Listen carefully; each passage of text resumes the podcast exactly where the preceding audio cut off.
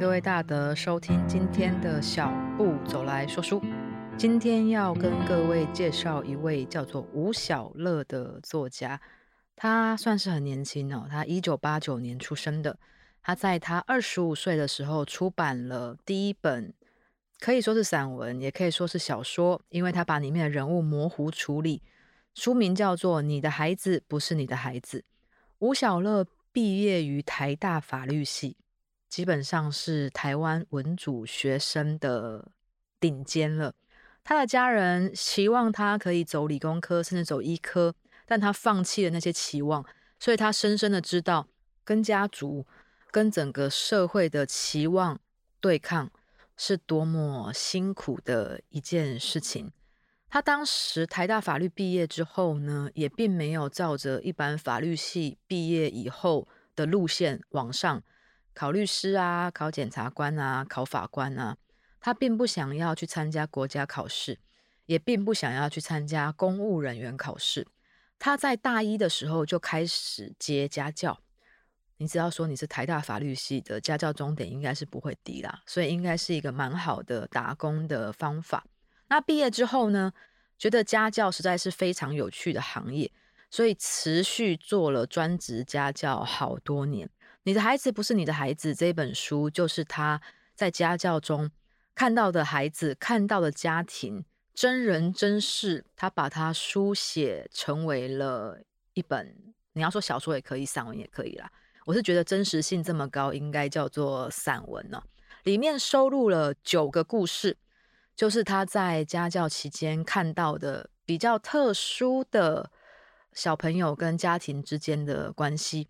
看完这本书的时候，我觉得这是一本没有鬼的恐怖故事。里面九个故事看起来虽然恐怖，但是在你的成长经验里面，你一定每看完一个，都可以想到某几个同学，他们家的状况好像就是这个样子。这九个故事有一个共同点，里面都在书写家长，而且基本上是母亲对于孩子过多的期待、过度的控制。或者是那一种期望被需要、期望证明自己是一个很重要的人的那一种过于执着，所以变得很像恐怖故事的母亲。我看完这本书之后，还有一个感慨，就是为什么里面每一个都是母亲？父亲呢？父亲跑到哪里去了？这个社会现在虽然已经到了二零二三。但是好像讲到孩子的教育或孩子的成长，如果孩子成长的不太好，第一个怪罪的、第一个询问的，好像还是母亲哦。吴小乐在这本书的自序里面说到，一样的教育方法，可能打造出一个世俗眼中的成功模范，也可能将一个小孩的天赋摧残殆尽。只是后者的情形没人关心。我们不喜欢失败的例子，只想倾听教育神话。这是他写这本书的原因，因为他在自序里面还说了，这本书里面九篇故事，没有一篇是普罗大众乐见的教育神话，没有一篇看了会感到喜悦，没有一篇看了心中不会乱糟糟的，甚至觉得烦。然而这些事情确实发生过，不仅确实发生过，极可能仍在发生。所以他把这些事情写出来，希望警惕家长。也希望安慰那些正在受伤害的孩子，而且这种受伤害其实会让人很无助。如果有一个人是故意伤害你的话，你当然可以大步走开，再也不理他。但你清楚的知道，你面对的这个人，他并不是故意伤害你的，甚至他觉得他的做法、他的所作所为都是为你好。为你好，有时候是。社会上人生中最狠毒的一句脏话，因为他是单方面的想法跟作为，他并没有询问过接受者有没有想要承受这样的爱。那今天跟各位推荐他的第一篇，里面有九个故事嘛，哈，人子与猫的孩子。这一篇一开始呢，他写到他的这个家教学生叫眼镜仔。是他第三个学生，住在台北荣兴花园附近，整个人干干瘦瘦的，没有几两肉，但是非常严重的近视，而且戴了一个很笨重的眼镜。他觉得啊，如果再不控制哈，他长大非常有可能可能会瞎了。可是他没有办法不这样子过度用眼，因为他被成绩绑架了，他必须要获得很优秀的成绩。那吴小乐说，这么多年过去了，他只要经过荣兴花园，或是他想起他曾经教过的学生，他总是会故意忽略眼镜仔，他不愿意想起他。为什么？因为想起他这段经历非常不愉快，并不是眼镜仔让他不愉快。而是眼镜仔的母亲，而吴小乐生在这个环境里面呢，也知道他救不了这个孩子，所以他不愿意去回想这一段经历。那眼镜仔的母亲到底有多可怕呢？吴小乐在书里面称她为小圆妈，他说他整个人就是圆滚滚的，然后脸圆圆的，手圆圆的，然后身材也圆圆的。你应该也可以想到某些同学的 家长长这个样子吧？然后看到你就笑脸迎人。然后他说，他第一次见面的时候呢，小圆妈跟他说：“老师，我跟你说，我这孩子就是笨，做什么事情就是慢，怎么都教不会。之前的老师都放弃了。”然后他妈妈还你知道手脚并用的在那边扳指头算，说：“你是他第十一个还是第十二个家教？”我跟他说了，这次再没效，我就一个老师也不给他请了，放他自生自灭。那家教都还没再开口回他，他又马上开口说：“老师。”我儿子如果不乖，或者题目写错，你就用力给他打下去。孩子有错就是要教育，我不是那种小孩子被打就反应过度的父母。就吴小乐听完之后，马上回答说：“哎，可是我不打学生呢。”结果那个家教母亲的动作慢下来哦，而且还仔细的看他手上的家教的履历，然后说：“我看你的资料，你才大一，十八九岁哦。”你们这代年轻人听到体罚就皱眉，好像体罚是多残忍的。然后那个家教学生的家长要继续说，会这样想是因为你们欠缺教小孩的经验，以为轻声细语、爱的鼓励，小孩子就能乖乖向学、顺利进步。事情没有你们想象的这么简单。我提醒在先，你教过我儿子之后，我们再来讨论打不打小孩的问题。那这一段对话之后呢，吴小乐就开始教学嘛，因为他是家教啊。就他就看那个小朋友在写题本，然后他试探性的问着他说：“诶，你这一题是不是有个小错误？”他并没有过激的反应，也没有露出不好的情绪或者是凶狠的声音。就这小孩子啊，就像猫一样。他为什么这一篇取名叫《猫的孩子》？整个被弓起来，然后往老师相反的方向弹，好像很害怕的样子。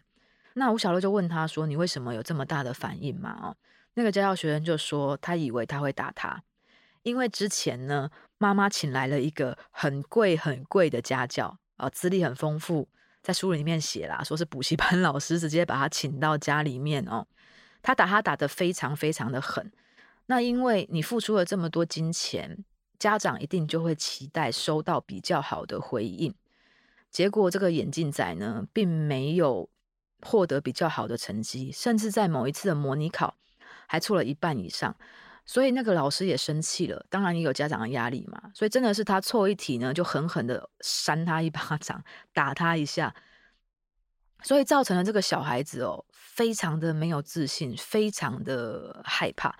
那吴小乐教他一段时间之后呢，他跟这个小朋友说：“其实你不是笨，你是输在没有自信。”你写题目的时候，或者是在表达自己的时候，都畏畏缩缩的，这样是不可能得到一个好成绩的。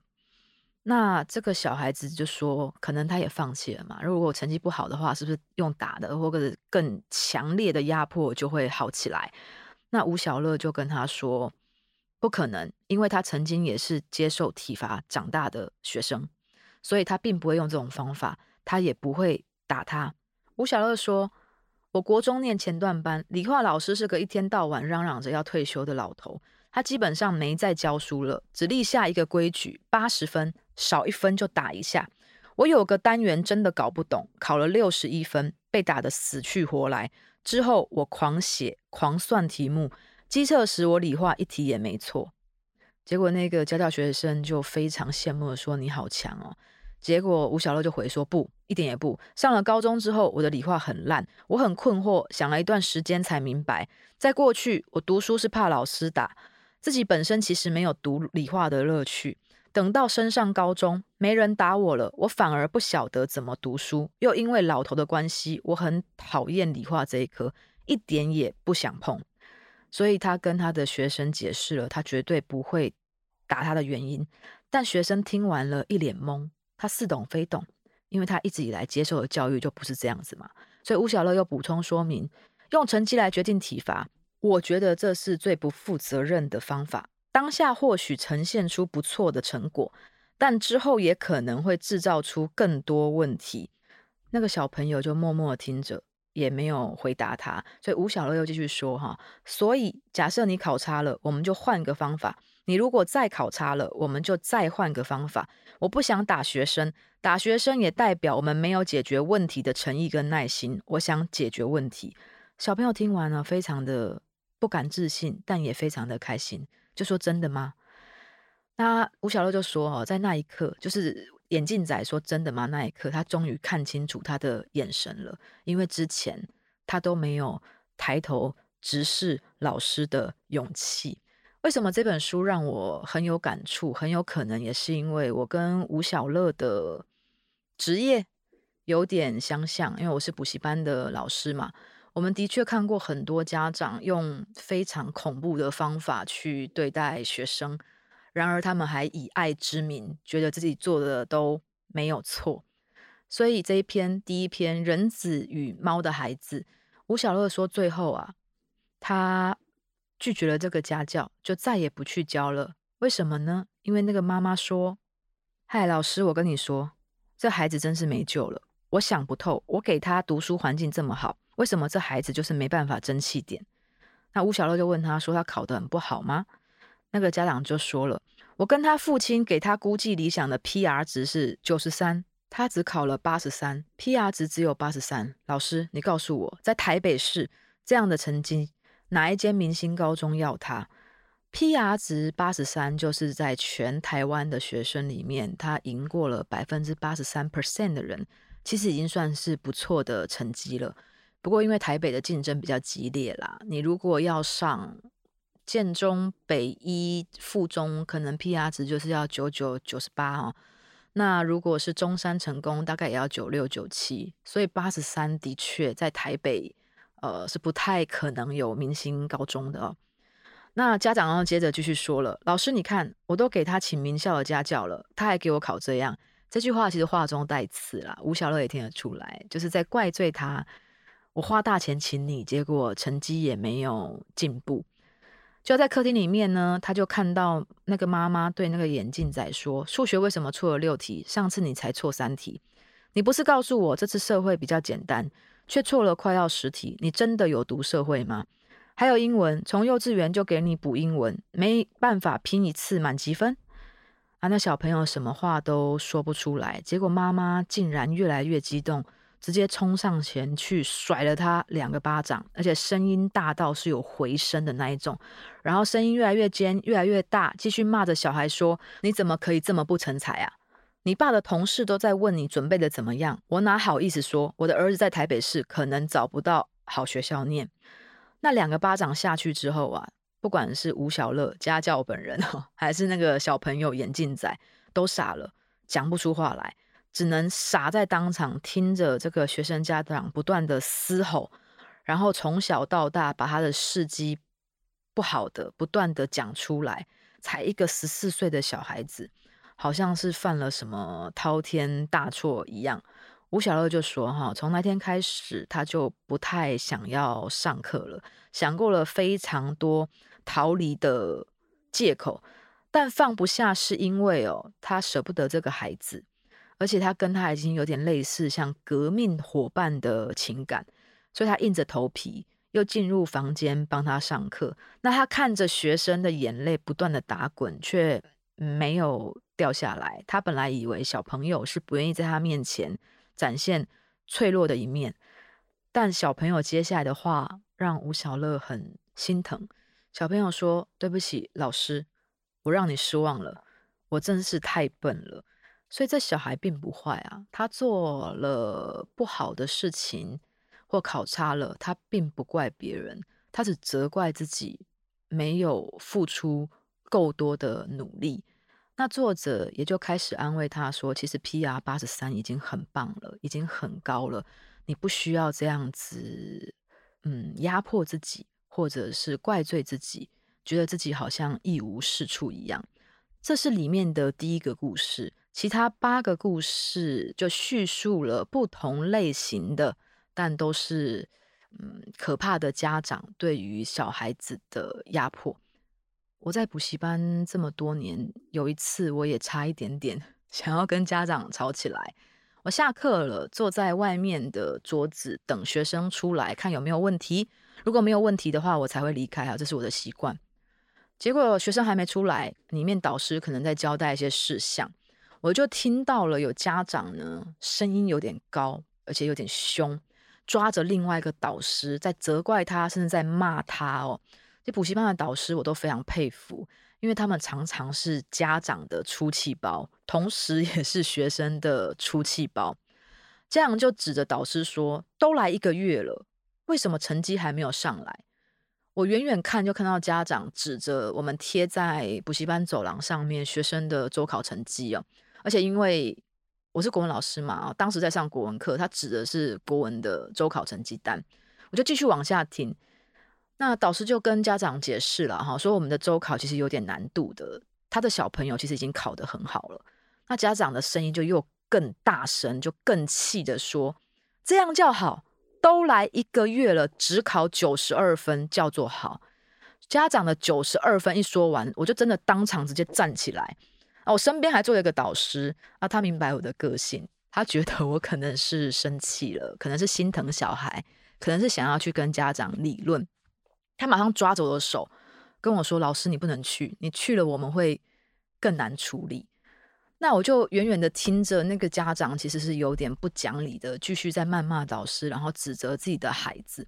我真的很想跟他说：“你也不是一出生就是总经理、董事长吧？”因为后来他没有跟我介绍一下这位孩子的父亲，一定是高社会、高经济收入的嘛，通常啦才会这么的颐指气使的那种气势跟态度。那你的孩子九十二分已经很高了，让他慢慢慢慢的进步，或者是给他一点出错的空间，反而会让他考试的时候不那么紧张，不是吗？我跟吴晓乐一样哦，我希望，嗯，这个悲剧不要再发生。你看完这本书，就像我一开头说的，一定可以想到某些同学的身影，甚至你就是跟吴晓乐书中里面写的人有一样的经历，那千万不要放弃啊！总有一天你可以长大，有足够的能力去应对这个世界的恶意。并且相信自己，虽然在考试这一块你可能不在前几名，但一定有其他地方是你可以发光发热的。我一直以为我进补教界，可能几年之后就会习惯，每次学测或会考放榜之后，补习班的墙壁上就会贴满了红榜。那红榜贴的基本上都是满分的学生啊，或是考上。前三志愿，所谓明星高中的学生，我每次看到这么多的红榜围绕着我，我就会开始起荨麻疹。我一直以为这种不适感应该几年就会消退了，结果过了十几年也没有退。我每一次每一年看到，我都还是觉得很不舒服。为什么？我并不是觉得学生考得很好会让我不舒服，而是我觉得人各有志。每一个完成了自己目标的孩子，或者是成人，都应该要被鼓励。可是，在这个制度之下，只有考满分的，只有最前面的小朋友会被鼓励。那除此之外的小孩，会不会从小就觉得自己虽然完成心愿了，自己虽然努力了，并且也达成目标了，但自己还是非常的不好？自己还是不值得被鼓励的。我每次想到这里，我就会觉得很不舒服。我记得我高中老师跟我说过一段话，因为我也不太喜欢考试这个制度，所以后来我 既然当补习班老师，我也觉得人生真的很吊诡。当时高中老师跟我说：“你讨厌这个制度，那你就去征服它。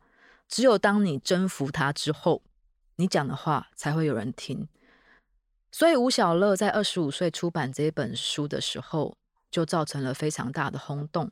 为什么？因为他是台大法律系的。今天如果他不是一个名校毕业的人，大家只会说他吃不到葡萄说葡萄酸而已。好，结尾感觉好像有一点点的失智。